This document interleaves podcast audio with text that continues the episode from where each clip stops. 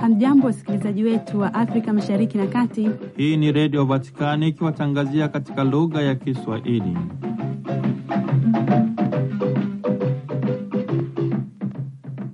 Karibu ndugu msikilizaji wa redio Vatikani popote pale ulipo, wakati huu ninapokutandazia jamvi la matangazo yetu kwa habari zifuatazo. Baba Mtakatifu Francisco katika katekesi yake Jumatano tarehe 7 Februari mwaka 2024 amefafanua kuhusu huzuni kumbukizi ya miaka kumi tangu kuanzishwa kwa siku ya kimataifa ya sala na tafakari katika mapambano dhidi ya biashara haramu ya binadamu ni tarehe nane Februari mwaka elfu mbili na ishirini na nne kwa utashi na busara za kichungaji za Baba Mtakatifu Francisco. Maadhimisho ya mwaka elfu mbili na ishirini na nne yananogeshwa na kauli mbiu kutembea katika uto, kusekeleza, kuota ndoto na kutenda. Kauli mbiu ya kongamano la nne la kimataifa la jukwaa la chuo kikuu cha utafiti juu ya Uislamu kuanzia tarehe mbili hadi tarehe sita Februari mwaka elfu mbili na ishirini na nne huko Abu Dhabi, Falme za Kiarabu, limenogeshwa na kauli mbiu Uislamu na udugu wa kibinadamu, athari na mitazamo ya hati ya udugu wa kibinadamu kwa ajili ya amani na utulivu katika nyakati hizi ambamo kunaendelea kushuhudiwa ukosefu wa haki msingi za binadamu, vita na mipasuko ya kijamii. Tunao ujumbe wa Baba Mtakatifu Francisco. Kwa niaba ya Angela Rezaula, mimi ni Padre Richard Mjigwa ni kutakia usikivu mwema wa matangazo yetu.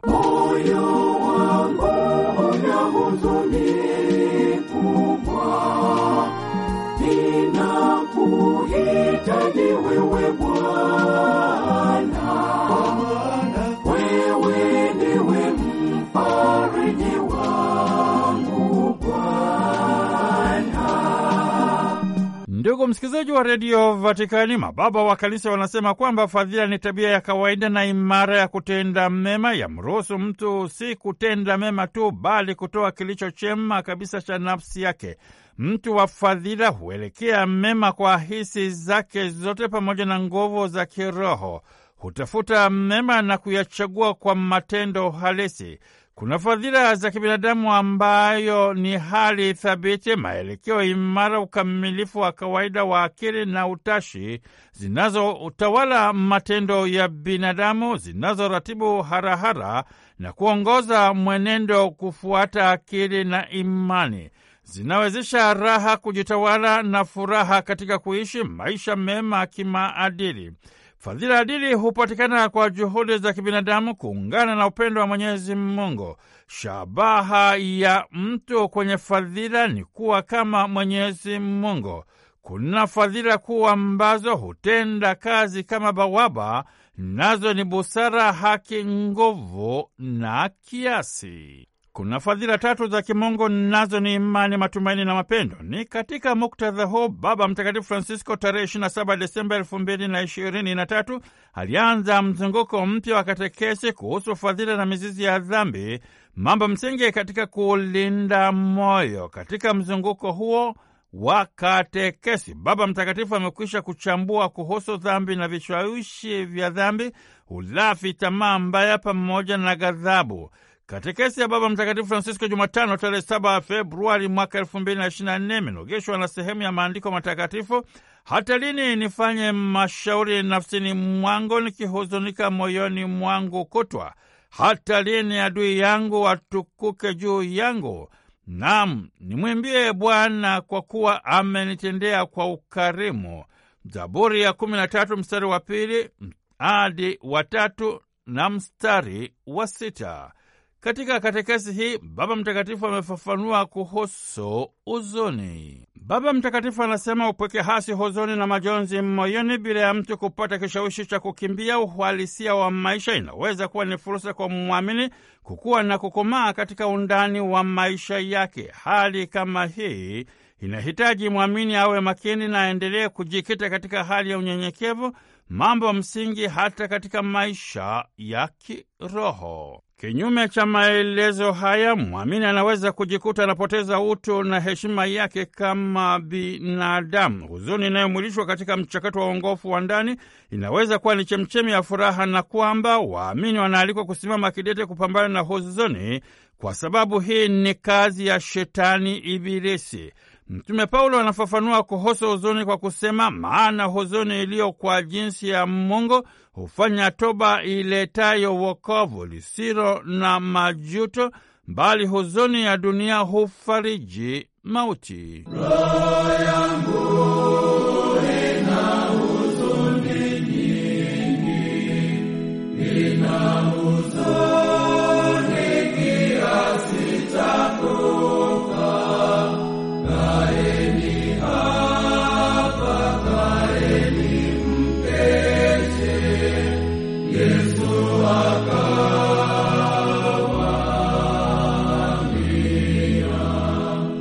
Ndugu msikilizaji wa redio Vatikani, hii ni huzuni inayomletea mwamini wokovu, kama ilivyokuwa katika simulizi la baba mwenye huruma na mwana mpotevu aliyetubu kutoka moyoni mwake akaondoka na kurejea nyumbani kwa baba yake.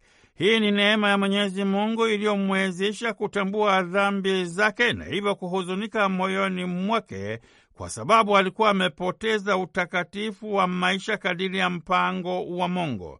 Huzuni pia inaweza kuwa ni sehemu ya maradhi ya kiroho yanayopata chimbuko lake katika sakafu ya moyo wa mwanadamu kiasi kwamba hamu pamoja na matumaini yanapotea kama ndoto ya asubuhi. Hii ndiyo hali iliyowatokea wale wafuasi wa Emao kiasi cha kusema, nasi tulikuwa tukitumaini ya kuwa yeye ndiye atakayewakomboa Waisraeli. Zaidi ya hayo yote, leo ni siku ya tatu tangu yalipotendeka mambo hayo.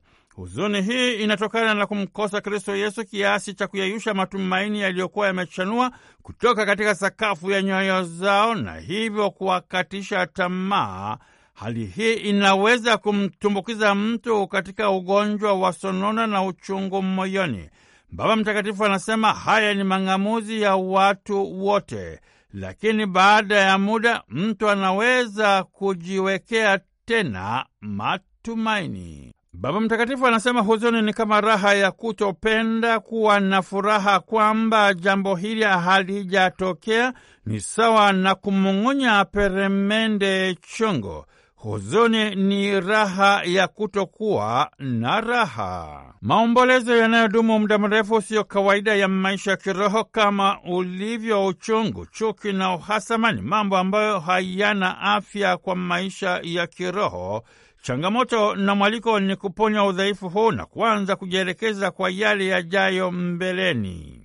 Jambo la msingi kwa waamini ni kujiuliza, je, hii ni huzuni nzuri au huzuni mbaya? Usisahau kwamba huzuni inaweza kuwa kitu kibaya sana kinachompelekea mtu kwenye tamaa na uchoyo, na hivyo kumtumbukiza mwamini katika ubinafsi, hali ambayo ni ngumu kuweza kupona. Kristo mfufuka ni chemchemi ya ukombozi wa mwanadamu. Imani huondoa woga na ufufuko wa Kristo Yesu huondoa huzuni kama jiwe kutoka kaburini.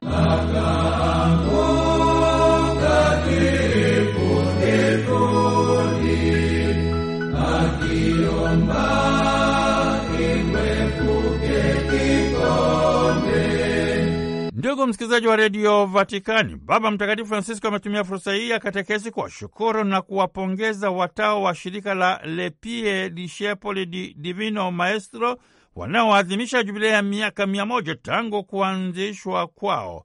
Amempongeza askofu mkuu mstaafu Giovanni Tani wa jimbo kuu la Urbino Urbania Sant'Angelo in Vado kwa kuandamana na mapadri wanaoadhimisha jubilei ya miaka ishirini na mitano ya daraja takatifu ya upadri.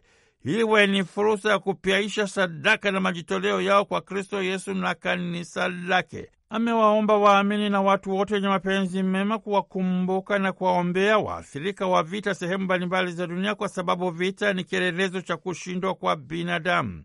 Waamini waendelee kusali kwa ajili ya kuombea amani duniani. Katekesi hii imehudhuriwa pia na mahujaji kutoka Tanzania ambao tayari wamekwisha kutembelea madhabahu ya Lusi nchini Ufaransa, Roma na Asisi pamoja na San Giovanni Rotondo, mahali yaliko masalia ya Mtakatifu Padri Pio wa Pietrelcina, mfano bora wa maisha ya sala, unyenyekevu na hekima. Huyo ni mtakatifu aliyekuwa na imani na matumaini thabiti kwa Mwenyezi Mungu, akajitoa bila ya kujibakiza kwa ajili ya watu wake. Akalipenda na kuliheshimu kanisa licha ya matatizo na changamoto zote alizokumbana nazo katika maisha na utume wake.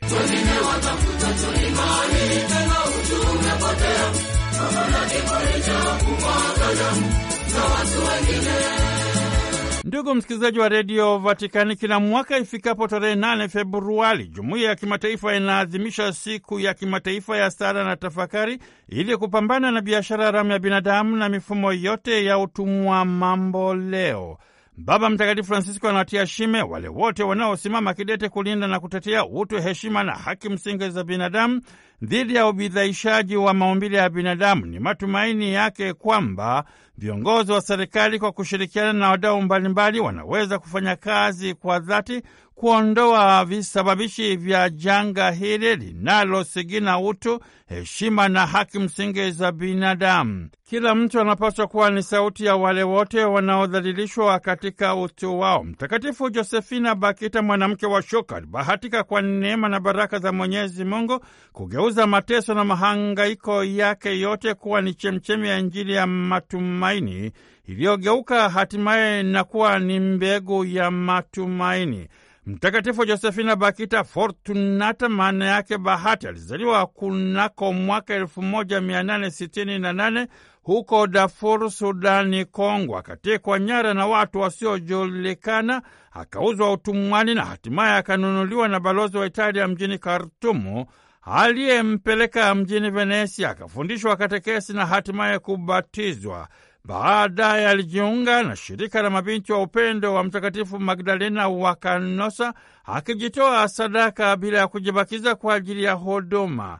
Alifariki dunia tarehe 8 Februari mwaka 1947 huko Skio nchini Italia. Mtakatifu Yohane Paulo wa Pili akamtangaza Yosefina Bakita kuwa ni mwenye heri tarehe 17 Mei mwaka 1992 na hatimaye akamtangaza kuwa mtakatifu tarehe mosi Oktoba mwaka elfu mbili katika maadhimisho ya jubilei ya miaka elfu mbili ya Ukristo katika maadhimisho ya kumbukumbu ya Mtakatifu Josefina Bakita kunako mwaka elfu mbili na kumi na tano kanisa chini ya uongozi wa Baba Mtakatifu Francisco likaanzisha siku ya kimataifa ya sala na tafakari ili kupambana na biashara haramu ya binadamu na mifumo yote ya utumwa mamboleo inayoendelea kudhalilisha utu, heshima na haki msingi za binadamu aliyeumbwa kwa sura na mfano wa Mungu. Huu ni muda muafaka kwa ajili ya kusali na kuwaombea waathirika wa ubidhaishaji wa maumbile ya binadamu. Maadhimisho ya siku ya tisa ya kimataifa ya sala na tafakari katika mapambano dhidi ya biashara haramu ya binadamu tarehe 8 Februari mwaka elfu mbili na ishirini na tatu yalinogeshwa na kauli mbiu kutembea katika utu. Huu ni mwaliko hasa kwa vijana wa kizazi kipya kusaidia kuragibisha maadhimisho haya dhidi ya ubidhaishaji wa maumbile ya binadamu na kama sehemu ya maandalizi ya kumbukizi ya miaka kumi tangu kuanzishwa kwa siku hii hapo tarehe 8 Februari mwaka elfu mbili na ishirini na nne kwa utashi na busara za kichungaji za Baba Mtakatifu Francisco. Maadhimisho ya mwaka huu yananogeshwa na kauli mbiu kutembea katika utu, kusekeleza, kuota ndoto na kutenda. Baba Mtakatifu Francisco anapenda kuwakumbusha waamini na watu wote wenye mapenzi mema kwamba biashara haramu ya binadamu na mifumo yote ya utumwa wa mamboleo ni donda ndogo linalosababishwa na utafutaji wa ibu wa masilahi ya kiuchumi bila kuzingatia utu, heshima na haki msingi za binadamu. Hii ni kashfa dhidi ya utu na heshima ya binadamu. Baba Mtakatifu ametumia fursa hii kuonyesha uchungu na masikitiko yake makubwa, na hivyo kuwataka viongozi wanaohusika kutenda kwa haraka ili kuzuia na hatimaye kukomesha biashara haramu ya binadamu pamoja na mifumo yote ya utumwa mambo leo unaodhalilisha na kuwatweza kwa namna mbaya zaidi wanawake na wasichana wanawake ambao ni waathirika wakuu wa biashara haramu ya binadamu na mifumo mbalimbali ya utumwa mamboleo, wanao mchango mkubwa katika utamaduni wa utunzaji bora wa mazingira, nyumba ya wote.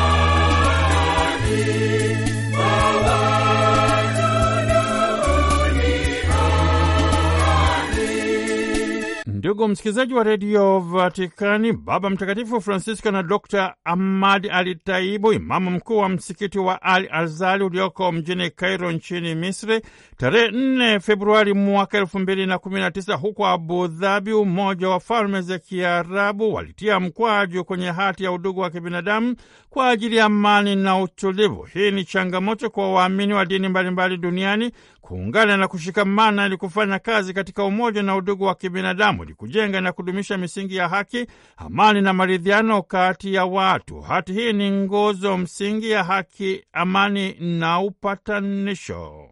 Kauli mbiu ya kongamano la nne la kimataifa la jukwaa la chuo kikuu cha utafiti juu ya Uislamu kuanzia tarehe mbili hadi tarehe sita ya Februari mwaka elfu mbili na ishirini na nne huko Abu Dhabi, Falme za Kiarabu, linanogeshwa na kauli mbiu Uislamu na udugu wa kibinadamu, athari na mitazamo ya hati ya udugu wa kibinadamu kwa ajili ya amani na utulivu katika nyakati hizi ambamo kunaendelea kushuhudia ukosefu wa haki msingi za binadamu, vita na mipasuko ya kijamii. Baba Mtakatifu Francisco katika ujumbe wake kwa washiriki wa kongamano la nne la kimataifa na kaza kwamba mizizi ya maovu yote haya ni ukosefu wa ujuzi wa mwingine, ukosefu wa sanaa na utamaduni wa kusikiliza, sanjali na ukosefu wa kubadilika kiakili.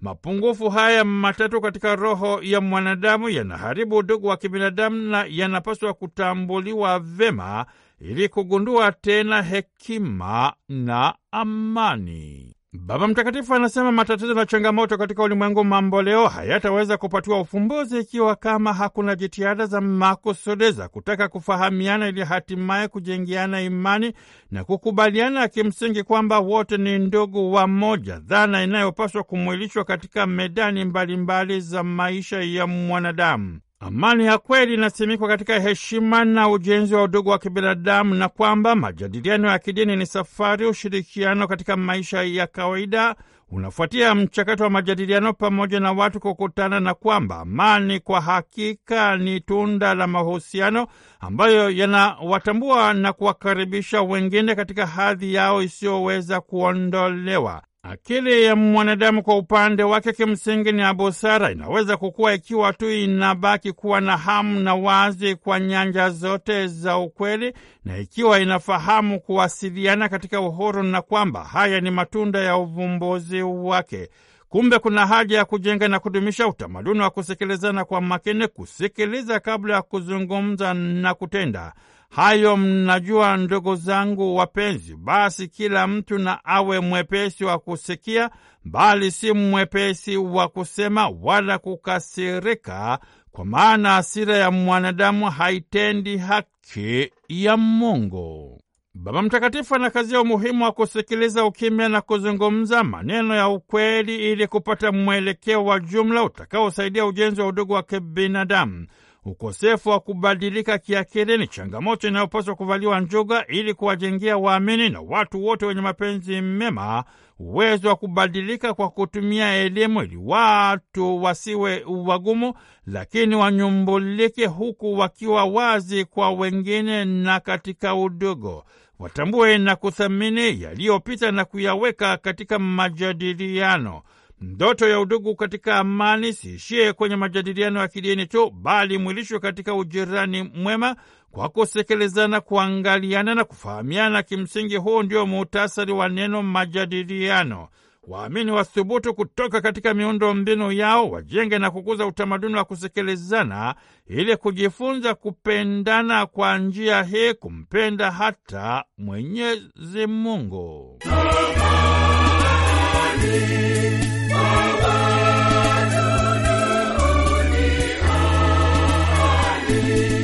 Mwenyekiti wa Baraza la Kipapa la Kuhamasisha Maendeleo Fungamani ya Binadamu, Kardinali Chani alitumwa na Baba Mtakatifu Francisco katika maadhimisho ya mwaka wa kwanza wa ziara ya Papa nchini Sudani Kusini aliyohitimisha huko kuanzia tarehe tatu hadi tano Februari elfu mbili na ishirini na tatu.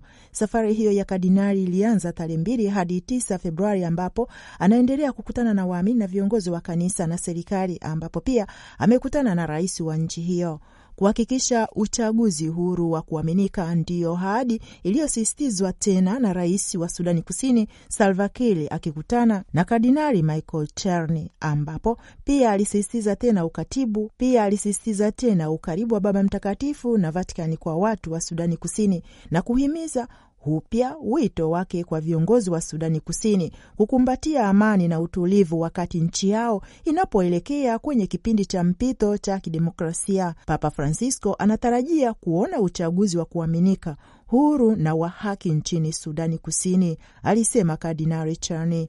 Kwa upande wake, Rais kir alijibu kwa kukaribisha nia ya Vatikani kuunga mkono uchaguzi uliopangwa kufanyika mwezi Desemba mwaka huu 2024. Mnamo Agosti 2022, serikali ya mpito ya Sudani Kusini iliongeza mamlaka yake kwa miaka miwili hadi Februari 2025 na uchaguzi uliopangwa kufanyika Desemba 2024. Hii ni kuwezesha wadau kukabiliana na changamoto katika kutekeleza masharti yanayosubiri mkataba wa uishaji wa elfu mbili na kumi na nane juu ya azimio la migogoro katika Jamhuri ya Sudani Kusini. Makubaliano hayo yalilenga kuhitimisha serikali ya mpito huku uchaguzi ukipangwa kufanyika mnamo Desemba 2022. Hata hivyo, kutokana na kuchelewa kwa utekelezaji, uchaguzi huo uliahirishwa hadi 2023 na kisha 2024. Wakati wa ziara yake kuanzia tarehe mbili hadi tisa Februari elfu mbili na ishirini na nne, Kardinali Cherny anatarajia kusafiri hadi huko Renki tarehe nane Februari elfu mbili na ishirini na nne ambapo atabariki mtumbwi unaotumiwa na Karitas ya eneo hilo kusafirisha wakimbizi kwenye mto Naili hadi Malakala. Ikumbukwe katika fursa ya ziara ya kitume ambayo ilimalizika nchini Congo DRC tarehe 31 Januari hadi 3 Februari 2023 na baadaye kusini mwa Sudani, Baraza la Kipapa la Kuhamasisha Umoja wa Kikristo lilibainisha kwamba kuwasili kwa Papa Francisco nchini Sudani Kusini kuanzia tarehe tatu hadi 5 Februari 2023 kulikuwa kunaashiria mwanzo wa hija ya kiekumene ya amani ambayo haijawahi kutokea katika ziara yake ya kitume iliyomuona jijini Juba, ambao ni mji mkuu wa nchi hiyo, Baba Mtakatifu Francisco alisindikizana na askofu mkuu Justin Welby wa Canterbury na mchungaji Ian Greenshirt, msimamizi wa mkutano mkuu wa kanisa la Scotland. Mbali na kuwa na umuhimu ulio wazi kwa wananchi wa Sudani na kwa hali ya kisiasa na kijamii kwa nchi hiyo, hija hiyo ilikuwa na thamani kubwa ya kiekumene na ilikuwa ni kwa mara ya kwanza kwa askofu wa Roma kufanya ziara ya pamoja na viongozi wa makanisa ya Kianglikani na Kipresbiteriani iliyopyaishwa. Takriban theruthi mbili ya wakazi wa Sudani Kusini ni Wakristo.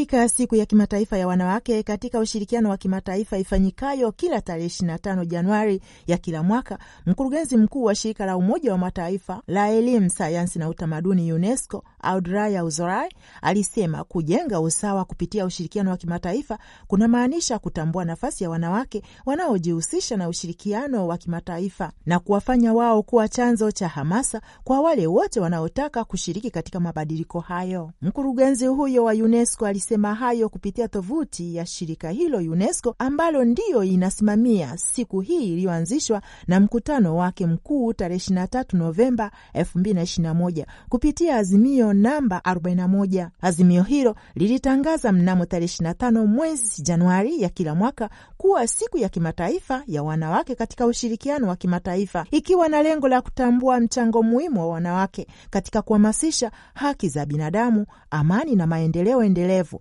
ndani ya mfumo wa ushirikiano wa kimataifa.